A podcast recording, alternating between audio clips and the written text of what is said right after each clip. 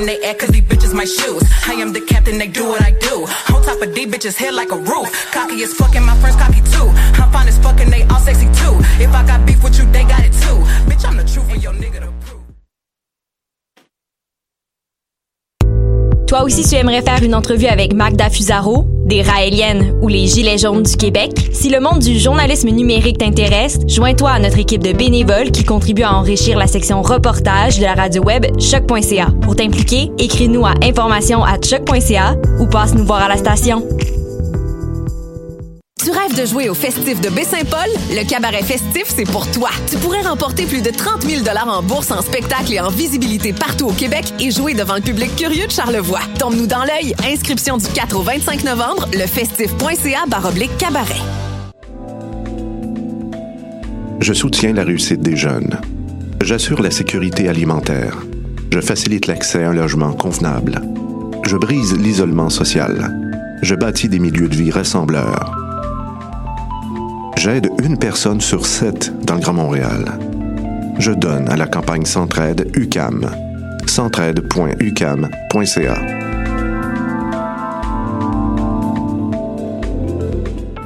Eh, j'ai un plan pour voir et écouter des shows gratuitement toutes les semaines. Le studio, c'est le podcast live de choc.ca. Toutes les semaines, retrouvez le meilleur de l'alternative musicale québécoise pour une session live et une entrevue. Vous pourrez suivre l'émission tous les mardis à 17h30 en vidéo direct sur le Facebook de choc.ca et en audio sur le site internet de la station. Et si vous avez manqué l'émission, pas de problème, retrouvez le studio sur nos plateformes podcast et en vidéo sur YouTube. Musique.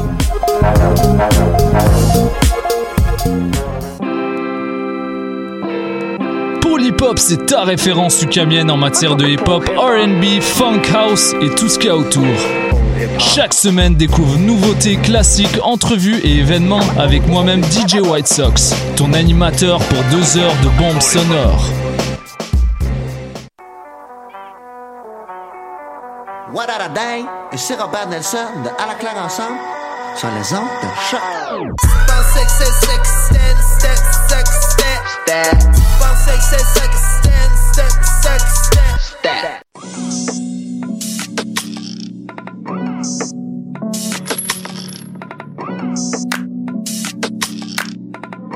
Yo, Henry, turn that shit, fool. I got the crit drip, crit drip, crit drip. Scene 24, you just ain't on your shit. I got the crit drip, crit drip, crit drip.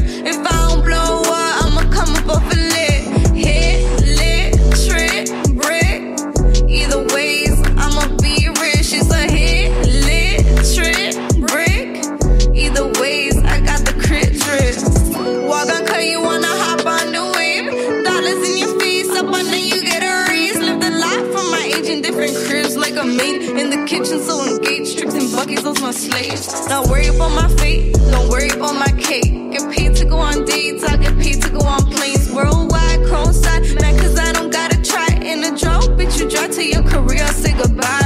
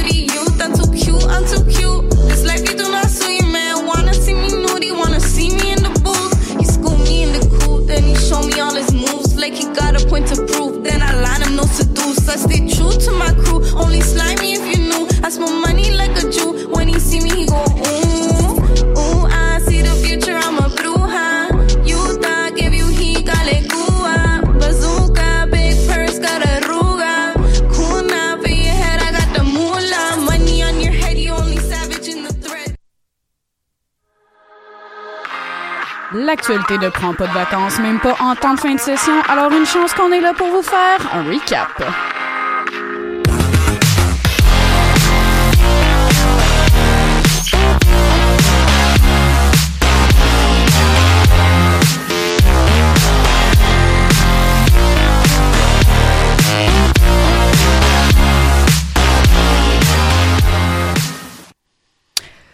Bonsoir à tous ceux qui nous écoutent. Euh, je dis bonsoir parce qu'il fait noir comme dans les entrailles d'un ours à cette heure-ci.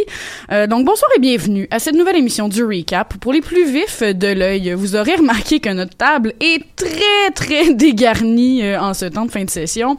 Je dois vous avouer que la fin de session a effectivement englouti quelques-uns de nos réguliers mais nous leur souhaitons un joli coucou de la main en leur souhaitant bonne chance. Mine de rien, on s'arrange quand même pour vous présenter un topo de ce qui s'est passé la semaine dernière, parce qu'on sait que vous avez soif de savoir, d'apprendre et surtout de vous laisser bercer par les douces voix de l'équipe du recap.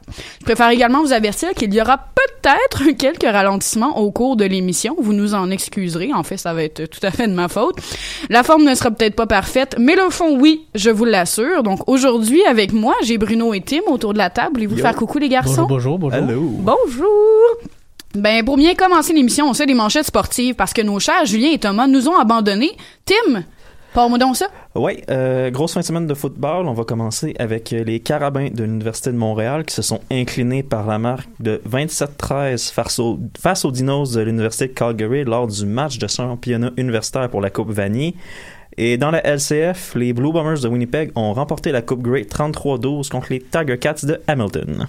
Le Canadien s'est écroulé contre les Rangers de New York samedi dernier. Ils ont perdu 6 à 5 après avoir pris les devants 4-0 en début de match. En plus, une quatrième défaite de suite pour la Sainte Flanelle. Tabarnouche que ça va pas bien.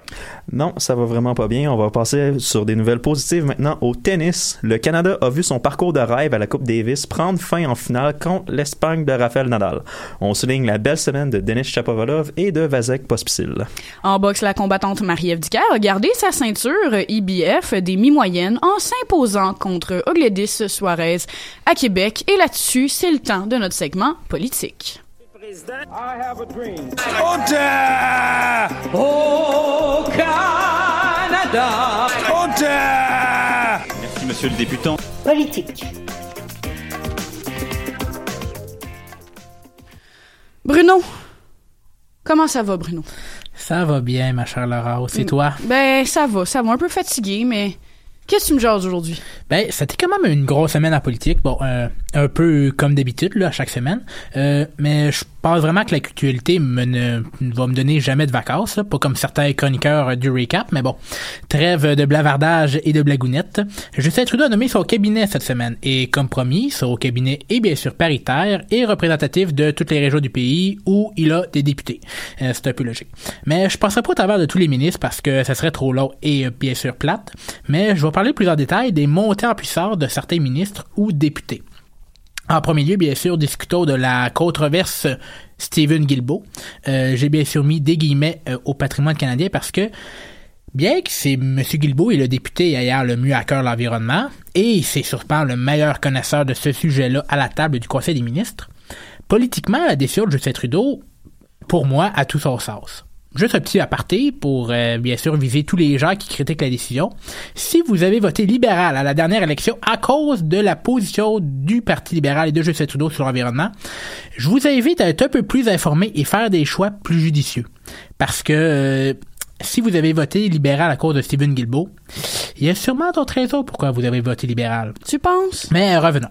Nommer M. Guilbeault au patrimoine est une excellente courbe d'apprentissage pour n'importe quel ministre. Car les controverses viennent rarement de situations externes. Les controverses ne sont pas des situations contrôlables et c'est surtout des controverses où le ministre a un contrôle sur la politique. Hashtag Donald Trump aux affaires étrangères, c'en est un bon exemple. Le ministère du patrimoine va euh, va apprendre, ben, le du patrimoine, euh, ben, le ministre du patrimoine va apprendre à M. Guilbeault comment marche, marche un ministère, comment fonctionne le cabinet, faire ses armes à la chambre en comité et faire affaire à un sous-ministre. En ce sens, je ne trouve pas la décision de M. Trudeau de, manière mal avisée. Mais première surprise pour moi, c'est de voir Mélanie Joly prendre du galon. Si vous avez suivi la saga Netflix, euh, je n'ai pas besoin d'en dire plus. Là. Euh, toutefois, Mélanie Joly s'est améliorée en débat et après Stars depuis son départ de patrimoine du au patrimoine canadien. Un ministère plutôt économique devrait quand même bien lui être straight. Deuxième surprise, c'est François-Philippe Champagne, qui est maintenant ministre des Affaires étrangères. C'est bien plus qu'une promotion. C'est une montée dans la stratosphère pour le député de Saint-Maurice. Néanmoins, si vous pensez que Christophe Freeland a du travail à retrouver l'unité du pays, imaginez négocier avec la Chine à propos de Huawei et des deux Michael prisonniers depuis, depuis plus d'un an. C'est quand même tout un défi. Christopher Freeland continue à être la salvatrice de ce gouvernement et l'homme de la situation. Après les discussions sur l'accord Canada-États-Unis-Mexique et bien sûr euh, gérer Donald Trump, c'est pas un petit défi. La voie s'est prise avec des premiers ministres provinciaux conservateurs dans la majorité des provinces. Promenade l'Ouest, Mme Freeland pourra travailler à réaffirmer l'unité et apporter les griefs de l'Ouest à Ottawa et au bureau de Justin Trudeau. Toutefois, euh, il n'y aura pas d'élection provinciale avant un bon bout. Il se peut donc que le ministre des Affaires intergouvernementales euh, change plus souvent que ses homologues provinciaux. C'est quand même un dossier à suivre. Et euh, dernière surprise, bien sûr, le premier ministre n'a pas nommé un immigrant au ministère de l'Immigration comme il l'avait fait durant toute la dernière législature. Euh, faudra voir s'il va changer de fusil d'épaule au prochain remaniement. Euh, prochaine date, bien sûr, à mettre à votre agenda, c'est le 5 décembre pour la lecture du discours du trône. Et, petite note, euh, gouvernement minoritaire durera environ deux ans. Donc, euh, peut-être qu'il n'y aura pas de remaniement ministériel avant la prochaine élection. Et ici, le monde politique continue à tourner et on se concentre maintenant sur le Québec où les candidats sont maintenant sur les rangs pour la chefferie du Parti libéral. Ce sont Dominique Arglade et Alexandre Cuisseau qui se sont jusqu'à maintenant mis sur les bulletins de vote pour remplacer Philippe Couillard. Dominique Arglade est l'ancienne présidente de Montréal International. Ses parents sont d'origine haïtienne et elle comprend la dynamique internationale. Néanmoins, son plus grand handicap, selon moi, c'est qu'elle est une transfuge de la CAQ les partis politiques présentement à l'Assemblée nationale semblent essayer de, tout bord, tout côté, de voler la montée de la CAQ et de comprendre sa lune de miel. Mais pour moi, plus il y a un choix clair à des options, plus les gens sortent voter et militent pour un choix différent du parti au pouvoir. Donc, il y a quand même beaucoup de défis pour Mme Anglade. Tandis que M. Cusson, qui était l'ancien maire de Drummondville et ex-président de l'EMQ, est tout droit sorti des fourneaux. Il est tout jeune dans son apprentissage politique. Toutefois, son handicap le plus sérieux, c'est bien sûr de faire sa profession de foi libérale. Et aussi, euh, un des objectifs, c'est de sortir le Parti libéral des Châteaux Forts, de Montréal et de l'Outaouais, en rejoignant les régions. Et ça, c'est pas mal un très gros défi. Au PQ aussi, on se prépare une course de la direction et là non plus, les candidats ne courent pas au portillon. Le seul candidat qui s'est présenté jusqu'à maintenant est Sylvain Gaudreau, député de Jonquière. Là encore, les défis de M. Gaudreau sont différents. L'unité du caucus, c'est facile. Avoir des députés, euh, c'est un peu difficile d'avoir la chicane. Toutefois, le PQ est quand même très bien connu pour avoir la glace de la chicane. Mais, aussi, mais le problème sera plus grand, je pense. Parce que s'il n'y a pas de course à la chefferie, parce qu'il y a juste un candidat, ça envoie un drôle de message aux partisans et aussi aux sympathisants du PQ. Parce que si plus personne veut être le chef du PQ et ramener les moutons égarés du Parti québécois qui ont voté pour la CAQ, ça va mal à la demeure. Et euh, pour terminer, euh, un petit mot sur la situation à Hong Kong, où la situation semble s'envenimer de plus en plus.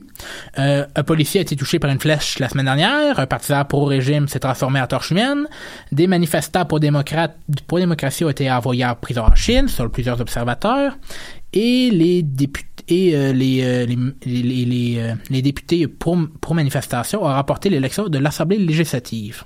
Semaine prochaine, je vais peut-être vous promettre quelque chose, peut-être pas. Je vais vous expliquer plus en détail la structure politique de l'archipel, car c'est un gros milli-mélo. Ben là! C'est un jeu de mots avec le nom de ma chronique? Un peu, là, j'essaie de faire des liens. Oh, j'aime ça, Bruno. Quel beau travail. Mais là, on reste quand même en politique. Tim, l'Alberta, l'Ouest, le bordel. Euh, ouais, tu m'expliques ça? Euh, ouais, je vais essayer parce que je vais commencer avec le premier ministre albertain Jason Kenney. On s'entend que ce dernier est aux premières lignes pour critiquer les injustices que sa province vit. Péréquation, pétrole, programme des pensions, taxes sur le carbone, tout désavantage d'Alberta et M. Kenney veut être entendu. Et si je vous disais que M. Kenney semble avoir profité lui-même d'injustice et qu'il veut tout faire pour qu'on ne sache pas, ah, ça devient quand même assez Mais là, je suis intéressant, curieuse, je suis curieuse. Tim, explique-moi. Oui, ben, on va reculer en 2017, lors de la course au leadership du Parti conservateur uni l'Alberta. Cette course se jouait principalement entre deux candidats, Jason Kenney et Brian Jean, le chef du défunt, parti Wild Rose. Jason Kenney l'a emporté assez aisément. Entre ici Jeff Calloway, un candidat qu'on dit kamikaze, avec comme seul objectif de nuire à la campagne de Brian Jean. Il est rentré dans la course, il a nuit à Brian Jean pendant les débats, il est sorti de la course avant le vote final. Il a réussi son mandat parce que Jason Kenney a gagné la course, mais il a réussi un petit peu trop bien et avec de l'aide. Des documents obtenus par le Toronto Star indiquent que tout est coordonné avec la campagne de M. Kenney. On parle aussi de fraude électorale qui aurait supposément aidé M. Kenney à gagner la course au leadership. Les allégations de fraude sont assez sérieuses que la GRC enquête sur cette course au leadership à ce jour. De plus, le commissaire aux élections de l'Alberta, Lorne Gibson, enquêtait depuis au moins janvier 2019 sur tout ce dossier-là et il était efficace. Plus de 200 000 d'amende totale ont été distribuées aux membres du PCU. On comprend donc que le premier ministre Kenney sentait la soupe chaude, ce qui explique les gestes de son gouvernement de la semaine passée. Le gouvernement albertain, avec la justification qu'il faut couper dans la structure gouvernementale, a présenté le projet de loi 22 qui abolirait le poste de commissaire aux élections de Lorne Gibson pour le regrouper avec Élections Alberta. M. Gibson devrait alors être réembauché par Élections Alberta pour continuer son travail, mais l'organisme n'a aucune obligation de le faire. OK, je résume, je répète pour ceux qui n'ont pas suivi. Le gouvernement albertain a aboli le poste de quelqu'un qui enquêtait sur lui. Tout ça pour économiser un million de dollars sur cinq ans. Ça sent, euh, ça sent louche, tout ça. Euh, ouais, un petit peu. Puis la réaction de l'opposition s'est pas fait attendre. Madame Rachel Notley, euh, c'est la chef de l'opposition et l'ancienne première ministre de l'Alberta, a carrément été expulsée de l'Assemblée législative albertaine parce qu'elle a dit que le leader parlementaire mentait aux Albertains et à l'Assemblée sur les véritables justifications du projet de loi 22. Et elle a aussi refusé de se rétracter. Elle en a même rajouté quelques couches en conférence de presse. Je cite, Ce premier ministre est corrompu et son cabinet est complice. A-t-elle dit avant de faire le parallèle suivant Pouvez-vous imaginer si Justin Trudeau avait renvoyé le commissaire à l'éthique dans le milieu de l'enquête sur le dossier SNC-Lavalin? C'est le même principe ici, mais Jason Kenney se croit au-dessus des lois. Ça a le mérite d'être assez clair. Quelqu'un qui a pas la langue dans sa poche quand Non, même, là. non. Ça, ça drive, là. Oui, ça drive, mais pour le moment, on est rendu là dans l'histoire. Parce que la loi 22 a passé le vote jeudi dernier, donc il reste juste les technicalités pour que ça devienne vraiment un texte de loi. Donc il y a juste, en théorie, juste la GRC qui enquête sur les événements de 2017. Mais je suis la seule qui en a pas du tout entendu parler de ça. Pourtant, je suis quand même quelqu'un qui se tient bien au courant de l'actualité et j'ai zéro entendu parler de ça. Ben, tu moi j'en ai entendu parler parce que c'est sûr que c'est une aff- c'est quand Madame Notley euh, s'est fait sortir du Parlement. Ouais, c'est ça. C'est C'est vraiment c'est là le truc qui a été le plus dans les médias, je te dirais. l'étincelle de l'événement, mais c'est que c'est oui, c'est une histoire qui dure longtemps. C'est une histoire qui est quand même très longue dans son histoire, là, qui remonte euh, à la chefferie de Jason Kenney. Ouais, c'est ça. Puis on dirait que c'est on dirait que c'est juste une histoire machiavélienne qui devient réalité. Ouais, c'est ça. Puis ce qui est un peu étrange, c'est que si on considère la popularité du PCU en Alberta, ben Monsieur Kenny va probablement survivre à ce scandale-là, à moins que la GRC dépose des accusations formelles. Un petit peu comme un certain Oompa Loompa au sud de la frontière. Je dis ça, je dis rien. J'aime beaucoup l'utilisation du mot Oompa Loompa. Je pense que c'est vraiment juste de gagner l'émission avec ça. ben, merci beaucoup, Tim. On vous revient euh, dans quelques instants. On s'en va pour l'instant en musique avec Bonjour Chocolat du groupe Chocolat.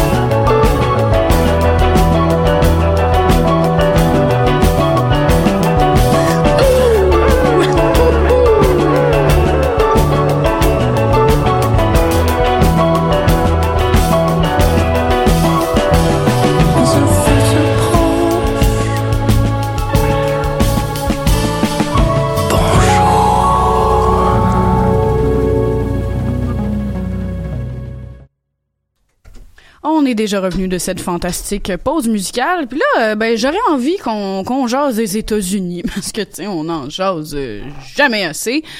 Non, que je là- vois pas de quoi tu parles, Laurence. Jamais, jamais, jamais, euh, jamais. Que dis-je? Jamais. Mais donc, euh, jasons donc euh, un petit peu des, des États-Unis. Euh, comme tout le monde sait, bon, le processus de potentielle destitution du président Trump s'étire, s'étire, risque de s'étirer encore longtemps. Mais là, euh, y a-t-il quelqu'un qui peut m'expliquer qu'est-ce qui s'est passé la semaine dernière? Ça a brassé, il me semble. Euh, ben, c'est pas super compliqué. Euh, encore des témoignages et des, des- et des témoignages. Euh, plus ça avance, plus c'est accablant. C'est un petit peu le bordel. Fi- Fiona Hill a été particulièrement solide. C'est un nom qu'on a vu partout dans les médias. Il semblerait que son témoignage est vraiment foutu le caca un petit peu là. Ouais, c'est que en fait, c'est c'est pas tant au niveau des informations qu'elle a données parce que veut, veut pas s'en suit l'histoire depuis un certain temps, euh, c'est juste la confirmation le rendu là. Mais c'est l'aplomb qui a surpris tout le monde. En fait, on parle d'un aplomb qui se compare au témoignage de Madame Christine Blaisley Ford dans le cadre des procédures sur la quand je- le mot m'échappe, mais dans le processus d'élection, de nomination de Brett Kavanaugh. On parle du même niveau d'aplomb. Mhm. Donc, on s'entend que c'est quand même assez bien. Ben. C'est aussi un nouvel élément de l'histoire, c'est que Madame Hill provenait quand même du bureau de du vice-président. Si pas. exactement. Donc c'est vraiment une nouvelle version de l'histoire parce qu'on avait l'histoire de Mike Pompeo, on avait Rick Perry qui était un peu dans l'histoire, on avait Rudy Giuliani. Ouais, ben, on avait essayé de se servir de Rick Perry comme paratonnerre, mais là, plus ça avance, plus on se rend compte que c'était effectivement une stratégie de paratonnerre et ça ne fonctionnera clairement pas. Et c'est ça. Puis là, avec Madame Hill, on s'en va de plus en plus vers le cercle restreint de la présidence Trump. Ouais, on, On s'en vient était- de plus en plus à toucher à la cible, en Ouais, fait. C'est ça que- qui est accablant. Ben là, c'est parce que jusqu'ici, avant Madame Hill, on se doutait que Pence était impliqué, mais on n'était pas sûr, on n'avait pas de preuves. Elle l'a impliqué directement. Donc, euh, c'est quand elle a dit qu'elle était carrément au courant de tout ce qui se passait, comme tout le monde. Fait que c'est pour les républicains, ça regarde pas bien. Et leur défense jusqu'ici de dire que oui, les trucs se sont passés, mais c'est pas grave parce que God knows the fuck why, ben, je suis pas sûr que ça va tenir. Mais c'est surtout que présentement, les républicains, on dirait qu'il y a une expression en anglais des change de goalpost. Ah, fait qu'ils carrément. changent, ils changent les limites à chaque fois qu'ils parlent. Ils changent, ok, ben là c'est la nouvelle limite. Ok, ben ça c'est correct, mais ça ça l'est pas. Ça c'est peut-être correct. Ok, ben non, on, on va changer d'idée. Ça c'est correct, ça c'est pas rendu correct. Ah, il y avait un quid pro quo, mais ça c'est pas grave. Il- S'il y a pas de bribery, c'est pas grave. S'il y a Ouais. pas de corruption, c'est pas Ouais. grave. C'est tellement pas grave que c'est. Ben en fait, c'est tellement pas grave que ben là, il y a deux noms que je vais vous retenir. Gordon Sondland s'est fait détruire pendant son témoignage. Il a été obligé d'admettre que, en fait, il, y avait la difficulté à répondre à une question oui ou non sur le fait que est-ce qu'il y a eu quiproquo. Puis il a dit du beau des lèvres, euh, oui, ok, c'est beau, il y en a eu un. Il a eu l'air fou un peu. Puis ben, peu importe s'il a eu l'air fou, parce que ben, Donald Trump a fait comme il fait d'habitude quand il arrive de quoi? Ben, soit sur Twitter, mais là, ce coup-là, particulièrement à Fox, pendant Fox and Friends, une entrevue de quelques minutes. Combien de- Presque une heure. je pense. 53 minutes, une Ouais, entrevue ça, un peu décousue là. je Ouais, dirais, un peu l'ai- décousu. Ben, mais un peu à la même. manière de Trump, Ouais, c'est ça. Bon, c'est sûr que c'est décousu quand c'est Trump, mais ce qui m'a comme interpellé, c'est le fait que ben il a fait comme d'habitude, c'est-à-dire que ah, on l'accuse de faire certains crimes, il a carrément avoué en honte que oui, je l'ai fait, c'est quoi le problème? C'est comme ça que ça marche. Je sais Mais- pas comment l'équipe de, de Trump le gère Ah, en ce ben, moment. Tu sais, tu son équipe de pas. RP. Mais non, c'est ça, Tu mais- dois juste, toute son équipe de RP doivent être chauve maintenant. Tu sais, rendu au point où tu t'arraches les cheveux de la tête parce que tu vois juste cette personne-là qui gère la deuxième puissance mondiale en arriver là puis être juste comme bon ben vas-y bodé là. Mais en même temps, tu sais, Rendu là. Ouais, mais avec ce- son- ses partisans, honnêtement, il, est- il va dire n'importe quoi, il est Teflon. Mhm. Fait que son équipe de RP, d'une certaine façon, c'est comme on est rendu à un certain point aux États-Unis où ce que ben tu gagneras pas plus de partisans, tout ce qu'il faut que tu te concentres présentement, c'est garder ta base. Trump est très bon pour ça, puis son équipe de RP, quand ils voient des affaires de même, ils se disent bon ben au moins il fait pas de dommages contre sa base, fait que continue. Mais là en ce moment, qu'est-ce qui est le plus euh, qu'est-ce qui est le plus important? Comme garder la base pour les prochaines présidentielles ou essayer de pas se faire envoyer en prison ou destituer carrément parce que là les deux sont un petit peu au bout de mire là. Ben, c'est que le processus d'impeachment, c'est un, un processus, c'est une procédure. Donc, tu sais, il faut que la Chambre vote sur des articles d'impeachment. Donc, c'est pas encore fait. Là.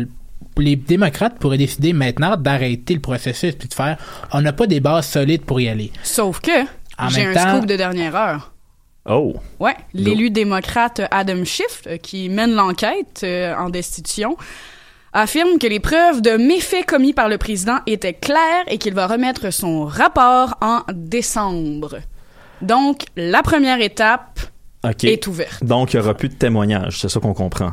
Ça s'enligne vers ça. C'est ça. Il Ben, en tout cas, ne plus à, avoir de à- témoignages. à- à tout le moins, Schiff décide de, sur le niveau de l'Ukraine, ça arrête là, si j'ai bien si, si je comprends ta nouvelle de dernière heure. Là?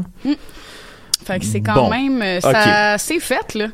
Ouais, ben c'est enfin, réglé. ouais, mais pas ouais. c'est réglé, c'est Non, réglé, mais comme là, la première étape est quand même Ouais, ouverte. ben c'est ça. Sur l'Ukraine, ça semble choses, être là. réglé. Ils, ils pensent qu'ils ont assez d'éléments de preuve. Puis sur l'Ukraine elle-même, ben, ok, je peux voir où ce que ça se tient.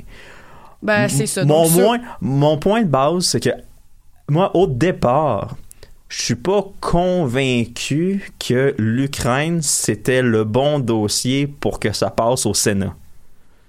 Parce que le Sénat est encore contrôlé par les, républicains et Mitch McConnell. Peu importe qu'est-ce que la Chambre va voter comme impeachment, probablement que le Sénat va dire non, c'est pas important, on garde Trump en place. Et ça, ça pourrait faire mal pour l'élection 2020. Ça pourrait donner beaucoup de force à Trump. Ce qui, pourrait, le dossier que personne parle, c'est que dans, les, dans la Constitution américaine, il y a des éléments qui disent que t'as pas le droit d'aider des criminels de guerre et t'as pas le droit de vendre des armes à des criminels de guerre, patati patata. Euh, Qu'est-ce qu'ils font avec l'Arabie Saoudite au Yémen?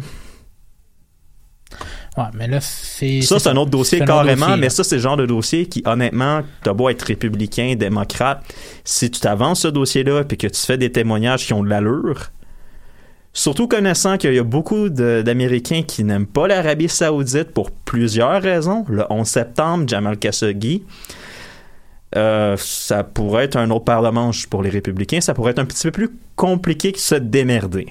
Mais en même temps, c'est un dossier plus complexe, puis l'hor- l'horloge. Ouais, l'horloge tique à cause de l'horloge l'élection tique à cause 2020, de l'élection 2020. Puis c'est aussi un, un bon argument des républicains, comme lors de la nomination du juge par Barack Obama à, l'élection euh, en 2016. C'est que let the American voter decide. C'est pas au c'est pas au Congrès et au Sénat de décider en année électorale si un président doit être sorti ou non de son poste à la Maison Blanche. Mais moi je suis pas complètement sûr que ce soit une mauvaise passe pour les démocrates. Si les démocrates euh, passent l'impeachment va au Sénat et perdent le Sénat sur un vote partisan, je trouve pas que c'est nécessairement un échec. Ah, ça pourrait, ça pourrait modifier la base. Tu sais, je dis que ça pourrait donner des forces à Trump au niveau de sa base. Mais je pense que je vois où ce que tu vas en venir. Est-ce que ça pourrait motiver les partisans démocrates à dire ça n'a aucun fucking sens, il faut sortir les républicains de tous les niveaux de gouvernement? Ça pourrait être ça aussi. Parce que faut aussi comprendre que Trump a gagné l'élection par les grands électeurs par un total d'environ un terrain le, la- la- le nombre de personnes d'un terrain de football, euh, ouais. l'équivalent de personnes dans un terrain de football dans cinq états clés donc c'est pas une puis c'est des électeurs qui sont pas sortis pour voter pour Hillary Clinton dans ces états-là donc juste un peu mobiliser la base démocrate juste pour faire sortir Donald Trump pourrait faire la, la différence sur les grands électeurs qui décident qui est le président américain donc je trouve pas que c'est une mauvaise stratégie tant que ça, mais toutefois, si les démocrates voulaient faire changer d'avis quelqu'un, c'est clair qu'ils n'ont pas réussi. Non. Parce que de toute façon, les républicains vont rester avec leurs opinions, mais est-ce qu'il y a des prochains points qui vont arriver? Est-ce que, pour de vrai, les, démocrates vont faire témoigner le whistleblower? Est-ce qu'ils vont aller jusque-là? Ça serait très surprenant, mais s'ils arrivent avec ce témoignage-là, du moins euh, au jury au Sénat ou à la Chambre des représentants, ça aurait quand même un gros effet. Ben c'est ça. Donc là pour l'instant, ce qu'on sait, c'est que le rapport va être transmis à la commission judiciaire euh, peu après la fin de cette semaine de vacances parlementaires. Fait que ça devrait être à partir du 3 décembre qu'on devrait commencer à savoir ce qui se passe. Faut pas oublier que c'est la commission qui va être chargée d'établir sur la base de ce rapport les chefs d'accusation qui pourraient peser contre Donald Trump au Congrès. Puis je répète pour les auditeurs que c'est donc la Chambre, qui est à majorité démocrate, qui va voter pour ou contre la mise en accusation, ce qu'on appelle l'impeachment en anglais. Donc, euh, naturellement, on vous tient au courant, euh, chers auditeurs, mais pour l'instant, Tim, Oui. quelque chose à nous dire encore? Euh, ouais, sur les États-Unis. Ben parce oui, que- tout le temps, ouais, tout le temps, on Parce que n'arrête là, on vient d'en parler pendant un bon 5 et plus minutes, mais à moins d'avoir vécu dans une grotte pendant le dernier mois, on s'entend que le président américain, ils ont des gros problèmes. Puis comme on en a parlé, les témoignages dans le cadre des procédures se poursuivent, puis plus on avance, plus on se rend compte que tout le monde est impliqué. Rudy Giuliani, Mike Mulvaney, Mike Pompeo, Mike Pence, euh, Donald Trump lui-même. Euh, ça serait le temps de se tenir tranquille pour l'administration, on s'entend. La bonne blague. Pourquoi pas foutre le bordel dans la Navy aussi, tant qu'à faire? Ben, on va revenir au 15 novembre dernier, lorsque le président a annoncé avoir donné un pardon présidentiel à deux membres de l'armée accusés de crimes de guerre. C'est déjà pas bon signe. Et il a aussi restauré le grade du premier maître Edward Gallagher de- des Navy SEAL, un groupe de soldats d'élite, après que ce dernier ait été lui aussi accusé et condamné pour des crimes de guerre. Je vais juste faire une petite parenthèse sur ce monsieur-là. Ce monsieur-là avait été accusé de meurtre sur un civil en Irak, je crois. Puis, ben, lors du procès, ben, l'accusation de meurtre était tombée, mais il avait réussi à l'avoir sur une accusation de méfait parce qu'il a pris une photo avec le cadavre. Hey, c'est chic, hein? Ah ouais, un, un chic personnage. Puis c'est ce dernier cas-là qui a eu les pro- plus grosses ramifications parce que c'est pas tout le monde qui est d'accord avec le président d'avoir pardonné un tel personnage. On comprend pourquoi. En fait, la US Navy elle-même a annoncé le 20 novembre l'ouverture d'une procédure interne qui décidera du sort de M. Gallagher au sein de l'unité des SEALs. Puis c'est à partir de là que tout dérape. Parce que M. Trump a tweeté le jeudi d'après la, mari- la marine n'enlèvera pas l'insigne du trident au combattant et Navy SEAL Edward Gallagher. Dans le fond, M. Trump s'oppose au renvoi de Gallagher des SEALs. On s'entend que ça compromet le processus et l'intégrité de la marine puis son propre, ses propres procédures comme indépendantes. Ben, je serais rendu à dire que Trump compromet l'intégrité des États-Unis, rendu là, là. Euh, ouais, ouais, c'est. On peut dire ça comme ça. Puis c'est un petit peu pourquoi Richard Spencer, le chef de la marine américaine, en tout cas, il était chef, j'en revenais plus tard, il avait proposé un deal à la Maison-Blanche. Arrêtez de commenter slash nuire aux procédures, puis M. Gallagher, il va juste prendre sa retraite avec tout son grade, son inclusion dans les Navy sa pension complète, on s'en lave les mains, tout est caché en dessous du tapis, puis on n'en parle plus jamais parce que c'est une histoire qui nous nuit à tout le monde. C'est pas l'idéal si on est partisan de la justice puis de l'intégrité, mais on s'entend qu'avec Trump, ben on prend ce qu'on peut puis euh, fuck it. Tu sais, quand on est rendu à dire on prend ce qu'on peut. Ben c'est ça. Euh, là, l'histoire a fini pas là parce Ben que non. parce que M. Spencer a commis une seule erreur en proposant ce deal là. Il a pas consulté le secrétaire à la défense américaine Mark Esper. Ah ben non. Non. Puis ce dernier aurait supposément perdu confiance envers le chef de la marine et il a demandé sa démission. Parce que Mark Esper a pas pris de se faire sauter dans la chaîne de commande. Parce qu'il a jugé que ce comportement-là était troublant. Oh! OK, en théorie, oui, OK, c'est vrai que la base théorique est là. Reste que quand on comprend l'histoire au complet, Mark Esper a pas vraiment rapport, mais bon, peu importe, là, je m'égare. Euh, Monsieur Spencer a juste dit, ben là, tant qu'à ça, oui, OK, je vais démissionner. Puis il a indiqué, et je cite, Je ne partage plus la même compréhension que le commandant en chef, commandant en chef c'est Trump, qui m'a nommé en ce qui concerne les principes fondamentaux du bon ordre et de la discipline. En conscience, je ne pouvais pas obéir à un ordre qui, à mon avis, violait le serment sacré que j'ai prêté de soutenir et défendre la Constitution. Il a aussi déclaré que maintenir l'ordre et la discipline dans les rangs de la marine est un travail extrêmement sérieux.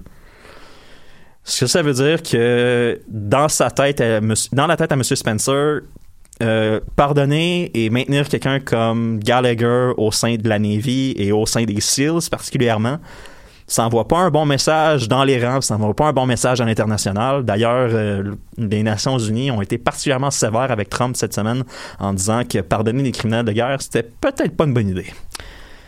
Fait que pour résumer l'histoire officielle, Trump pardonne un SEAL qui aurait pas dû être pardonné. Le chef de la marine essaie de maintenir un peu d'intégrité dans ses rangs et propose une solution à l'administration.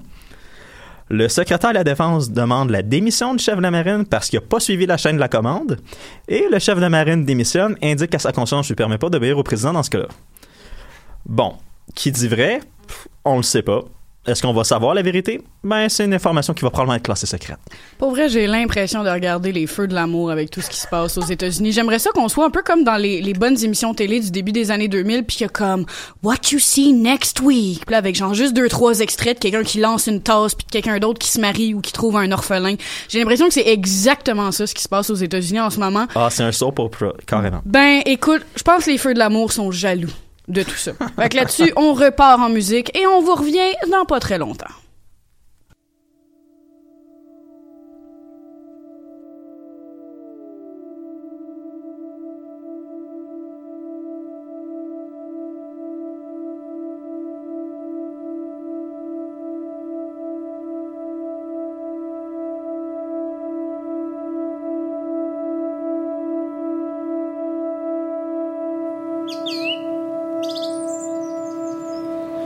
La partie de moi qui tremble fragmente l'écho et l'horizon. Prends les morceaux, les assemble pour élargir ma vision. J'en oublie tout ce que je cherche et trouve l'image au fil des mots. Sur la portée où se perche la mélodie des oiseaux. La partie de moi qui tremble.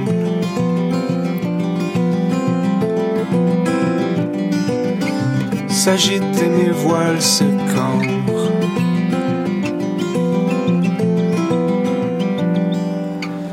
Dans son regard se change le monde, le chaos devient la beauté. La lumière se fait sur les ombres d'un simple pas de côté. Son va-et-vient qui se balance me laisse et reprend des idées. À l'étagère, la clairvoyance avant de tout inverser.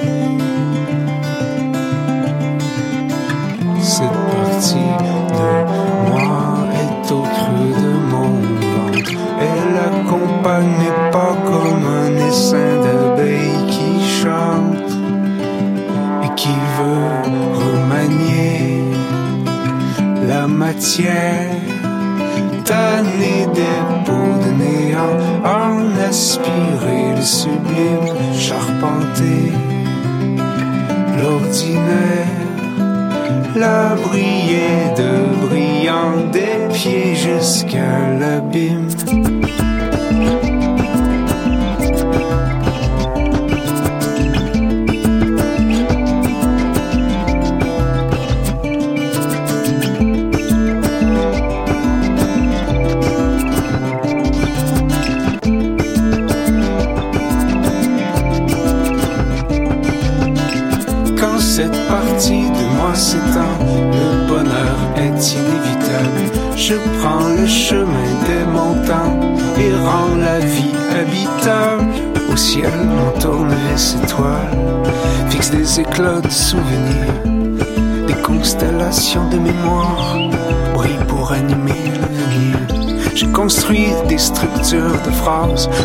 4 par 8 d'intangible. Je chauffe tes pieds carrés d'extase, la poésie comme combustible. J'ouvre les portes de mes refuges, aux sentiments sans domicile, comme Noé avant le déluge. Je prévois des temps difficiles, je m'éclaire en ouvrant des livres, luminaires d'encyclopédie, l'inconscience impliquée m'enivre, mes rêves deviennent des érudits.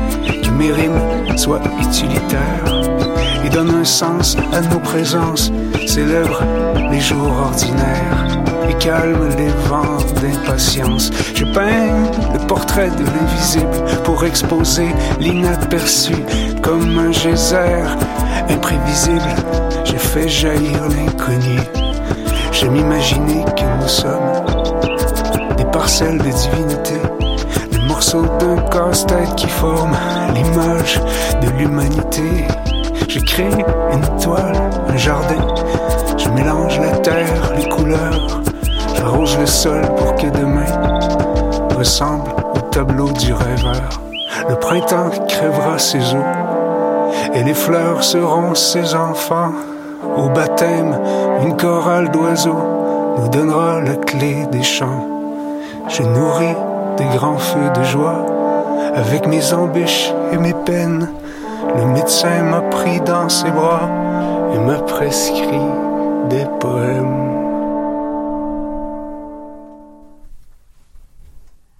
Ben, on est déjà de retour en onde. Puis là, euh, ben là, en fait, c'est à mon tour. J'ai-tu le droit? Je pense que j'ai le droit. Sûrement. hein, Peut-être, est- peut-être. Ben, j'essaye, là. Honnêtement, euh, on verra bien ce que ça donne, hein, comme qu'ils disent. Mais en fait, c'est...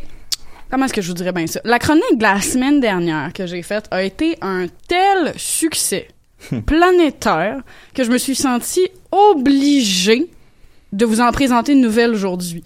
Parce que, savez-vous que je vous jure, les auditeurs du Pérou et du Botswana m'ont personnellement écrit pour me féliciter de mes envolées lyriques au micro et pour me remercier de les tenir au courant de l'actualité culturelle d'ici et ailleurs. Et ça, mes amis, c'est faire un bougingo. C'est tout ce que j'ai à dire.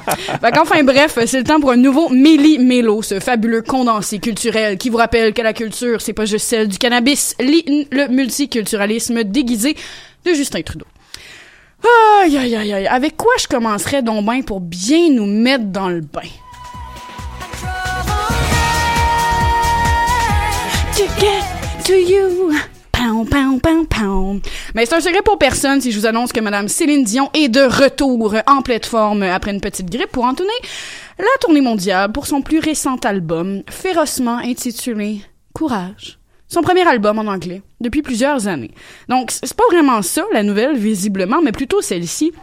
La grande dame qui doit avoir le chest couvert d'échymose est bel et bien de retour, mais au sommet du classement Billboard 200. Oh yeah, go Céline! Ça, c'est une toute première pour la star depuis 2002, mais quand même une cinquième en carrière, en tout et pour tout. Après Falling Into You en 1996, euh, Let's Talk About Love en 1998 et quelques autres succulents opus qui se doivent d'être hurlés lorsqu'on dépasse des autos sur la 20 gonflés par l'enthousiasme des trémolos de My Heart Will Go On. On peut affirmer que la deuxième des plus célèbres des Dion, Maman Dion, I got you, you in my heart. On peut affirmer que Céline est de retour en force malgré toutes les peines qui l'ont récemment affligée. En plus, il faut savoir que la diva québécoise est non seulement la treizième artiste, mais la quatrième femme à avoir figuré au sommet du classement dans trois décennies différentes. Ok, ça, c'est pas pire. Ça, c'est quand même pas pire pantoute, là. C'est comme quoi l'originaire de Charlemagne n'est certainement pas né pour un petit René Angélil, surtout quand on voit que les billets de son spectacle à Monaco coûtaient minimalement 900 dollars. Holy. Tu sais, pas, pas pour les pauvres, hein. Non. Mais quand on parle de nos superstars locales, on ne peut pas ignorer le nom de Yannick Nézet-Séguin, étoile filante du monde de la musique symphonique. Je suis tombée sur des stories Instagram très mignonnes cette fin de semaine où on voyait les faces concentrées des musiciens de l'orchestre mé- métropolitain en train de se préparer et de Yanni, mon petit Yanni, qui explique qu'il fait du sport chaque jour. Yeah right. Moi qui croyais qu'il n'était connu qu'au Québec, bien m'en voilà détrompé. En même temps, euh, je pense que c'est juste moi le problème. Le gars dirige l'OM depuis 20 ans, puis j'imagine qu'il est juste connu dans la province, hein, comme quoi même les meilleurs sont faillibles. Bref, Yanni, de son petit nom, a décidé d'embarquer sa gang dans un voyage chez nos voisins du Sud pour leur faire oublier quelques soirs dans quel débâcle ils sont pognés. Euh, je suis d'ailleurs persuadée qu'eux aussi chantent du Céline lorsqu'ils sont sur la route, euh, on s'entend. Fait que New York, Chicago, Philadelphie et, étonnamment, Ann Arbor, pourquoi? Je ne sais pas. Constituait l'itinéraire du directeur artistique et de l'OM pour une première tournée américaine. C'est à Manhattan que l'ensemble montréalais a fait chavirer les cœurs au Carnegie Hall vendredi soir, dans la salle mythique euh, new-yorkaise, où tout petit tout sautement de novembre où chaque petite flatulence d'un souper trop lourd, où chaque craquement d'articulation des plus de 30 ans résonne comme un coup de tonnerre dans une chaîne d'aluminium, le public était pourtant muet devant la performance des musiciens et du chef d'orchestre qui ont prouvé tout leur savoir-faire en imposant leur interprétation de la quatrième symphonie de Bruckner, que tout le monde connaît, naturellement. Bruno, euh, peux-tu m'en siffler un petit bout? Euh, malheureusement, non. Mon érudition s'arrête là. Ben, sache que je suis vraiment déçue. Je tiens à préciser que les femmes sont majoritaires au sein de l'orchestre métropolitain et que je n'ai aucun doute que ça explique euh, leur succès. Ainsi, Yanni a confirmé sa réputation de coqueluche de la côte Est, comme un journaliste de Chicago l'a surnommé après le concert dans la ville des vents. Bravo Yanni et bravo l'OM. Pour rester en musique, une fois de plus, euh, je vous apprends rien si je vous dis que Leonard Cohen nous a quittés il y a petite lurette, puisque je ne vois pas de visage surpris ni concentré autour de notre table bien dégarnie. Continuons. Personnellement, je pleure encore le décès de ce merveilleux homme à la voix rauque et à la poésie de ville qui a habité plusieurs de mes nuits mélancoliques à la recherche d'une personne pour combler ma triste solitude.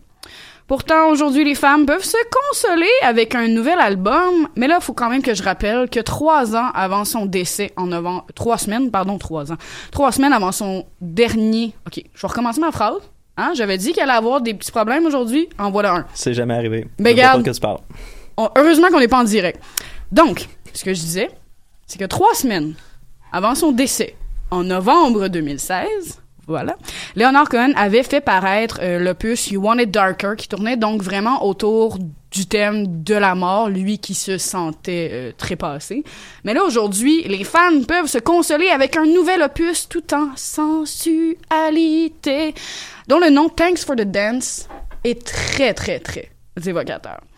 En fait, c'est grâce au travail de son fils Adam Cohen que des morceaux inédits sont finalement révélés au grand public. Faut savoir qu'Adam avait collaboré avec son père sur You Want It Darker et avait gardé les enregistrements qui n'avaient pas été retenus pour le dernier album. Donc, les pièces hors thème, appelons-les comme ça, se retrouvent sur ce plus récent album au ton beaucoup plus romantique, léger. J'ai parlé de sensualité tout à l'heure, un des thèmes euh, forts de Léonard Cohen, qui a toujours pris un malin plaisir, euh, c'est le cas de le dire, à raconter les femmes et la sexualité dans ses chansons. Euh, bien voilà que posthume, Thanks for the Dance rend entièrement hommage au côté charnel du musicien. Je recommande de le faire jouer lorsque vous êtes en compagnie de quelqu'un avec qui vous aimeriez avoir des rapprochements physiques consentis. Pas grand chose de mieux que la voix rauque de Cohen pour vous mettre dans le mood d'une sensualité sans précédent. Rajoutez-moi une coupe de chantelle qui sente les épices, une bouteille de Douro portugais et des draps propres là-dedans. Je vous jure que le party va pogner d'un couvert. Finalement, ben, j'ai pas le choix de vous parler du décès de la comédienne André Lachapelle, bien connue de la télévision québécoise. Madame Lachapelle s'est éteinte à l'âge de 88 ans, jeudi dernier, après avoir demandé l'aide médicale à mourir, après un long combat contre le cancer. Je pourrais parler pendant des heures de la carrière extraordinaire de cette grande dame à l'élégance remarquable et à la douceur tout aussi remarquable. Elle avait fait ses débuts à la télévision en 1950 et s'est immédiatement fait remarquer dans le milieu des acteurs. Elle a longtemps été cantonnée à des rôles de femme fatale ou de femme névrosée, prisonnière de son image de première dame, dont elle a finalement réussi à se défaire en interprétant entre autres le rôle de Marie-Thérèse dans la série Le temps d'une paix et Albertine dans la pièce Albertine en cinq temps de Michel Tremblay. Fait plus ou moins connu de la vie de Madame Lachapelle, elle a eu trois enfants avec le, le comédien Robert Gadois, sans jamais se marier. Outrage, une femme libre. Au fil des ans, elle a souvent été récompensée, euh, a même reçu les distinctions d'officière de l'Ordre du Canada et le titre de chevalière de l'Ordre national du Québec. Je savais même pas que chevalière, c'était le féminin chevalier. On s'entend que c'est vraiment moins cute à dire. Chevalière. Bref. La Bon, dernière Au moins, le terme existe, c'est déjà ça? ben oui, mais chevalière, tu sais, c'est aussi un terme pour genre une grosse bague de finissant que tu mets. C'est pas cute, colaille. Clairement un gars qui a décidé de ça, by the way, là. Ah, mais vous savez, la dernière fois que j'ai vu Madame Lachapelle, c'était au grand écran dans Il pleuvait des oiseaux, réalisé par Louise Archambault, celle qui nous a aussi donné le film Gabriel. Puis dans ce film, aux côtés de Gilbert Sicotte et Rémi Girard, des petits noms euh, dans le Québec. André Lachapelle livre une grande interprétation pour son personnage de Marie des Neiges, un rôle qui est vraiment tout à fait à sa mesure, avec une sensibilité exacerbée et une beauté quasiment immorale pour une dame de cet âge-là. André Lachapelle a offert au public une dernière apparition cinématographique entièrement à son image, puissante, belle et sans peur. Nous souhaitons un bon repos à Madame Lachapelle. Là, je vais vous déboulonner quelques nouvelles en vrac pour conclure ce segment sur une note un petit peu plus positive. Le groupe Coldplay a annoncé qu'il ne partirait pas en tournée pour faire la promotion de son dernier album afin de réduire son impact écologique. Reste à savoir si c'est la vraie raison ou si c'est parce que le groupe n'arrive pas à se réinventer depuis quelques, quelques années et veut éviter les mauvaises critiques. Ouch. La toute première bande dessinée de Marvel a été vendue aux enchères pour 1,66 millions de dollars canadiens la semaine dernière. Ça leur tente pas aux gens qui se paient des trucs comme ça de subventionner des étudiants pauvres ou des orphelins en manque de vaccins à la place. Enfin bref. La Reine, la Reine des Neiges 2 est sortie. Euh, L'équipe du Recap aimerait transmettre euh, ses condoléances à tous les parents qui devront acheter des produits dérivés du film pour Noël et endurer les chansons 24 heures sur 24. Et c'était tout pour ce millimélo. Ouais, euh, parlant de Frozen, ils ont battu des records. Hein. C'est le film d'animation qui a eu la meilleure fin de semaine au box-office ever. J'imagine qu'il y a plusieurs... euh, Ils ont fait au-dessus de 300 millions Ben, juste en vente de billets de cinéma. En même temps, euh, j'imagine ce que ça va leur coûter en soutien mental pour tous les employés des cinémas qui devaient être présents à la première fin de semaine. Euh, Je dis ça de même, je dis rien, là, mais... Ouais, ouais, ouais. Écoute, c'est Disney, ils ont de l'argent brûlé. Exactement. Mais là, on passe en direct à notre segment économie. De la coalition Avenir Québec, pas de baisse d'impôts. Billions and billions and... Coût d'intérêt, d'emprunt, de faire de l'argent avec l'argent des autres. Pénurie de main-d'œuvre en restauration. 520 millions de dollars. Moi, j'ai intérêt que je veux, c'est le capital.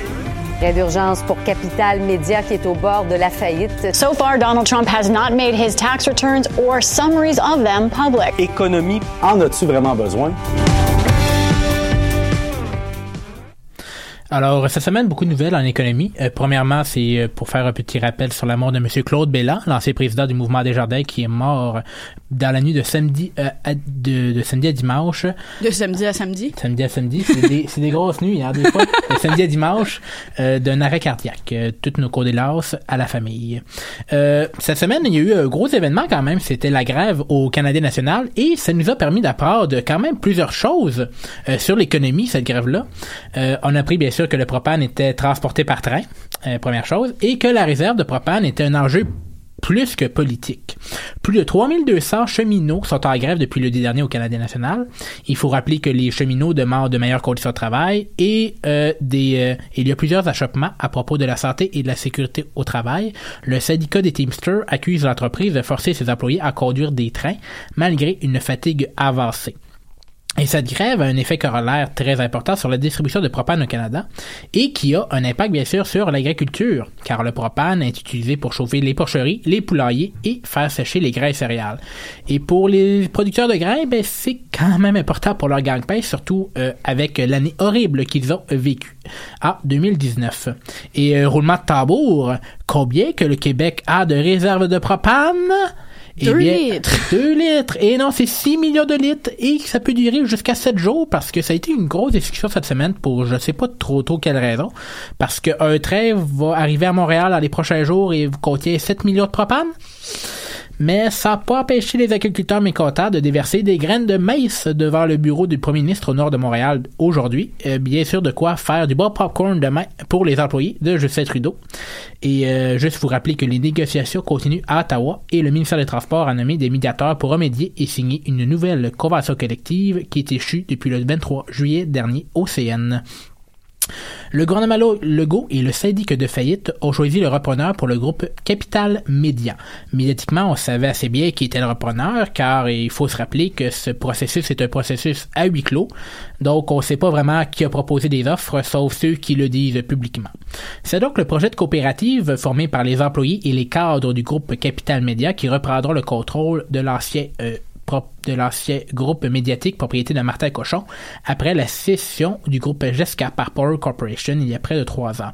Toutefois, euh, rien sera pareil euh, lors de la reprise. Premièrement, les retraités pourraient voir leur rente amputée et rien n'est garanti quant au poste dans les différents journaux locaux. Selon le ministre Fitzgibbon qui a annoncé la nouvelle mardi, il faut trouver de 10 à 15 millions de dollars pour assurer pour assurer le fonds de roulement du groupe Capital Média. Situation à suivre, bien sûr. Chronique de sport économique, comme Julien et Nicolas ne sont pas là, eh bien, je vais vous annoncer que le comité, que le comité international olympique et Airbnb agiront comme partenaires olympiques pour les neuf prochaines années et ce jusqu'en 2028 pour les Jeux olympiques.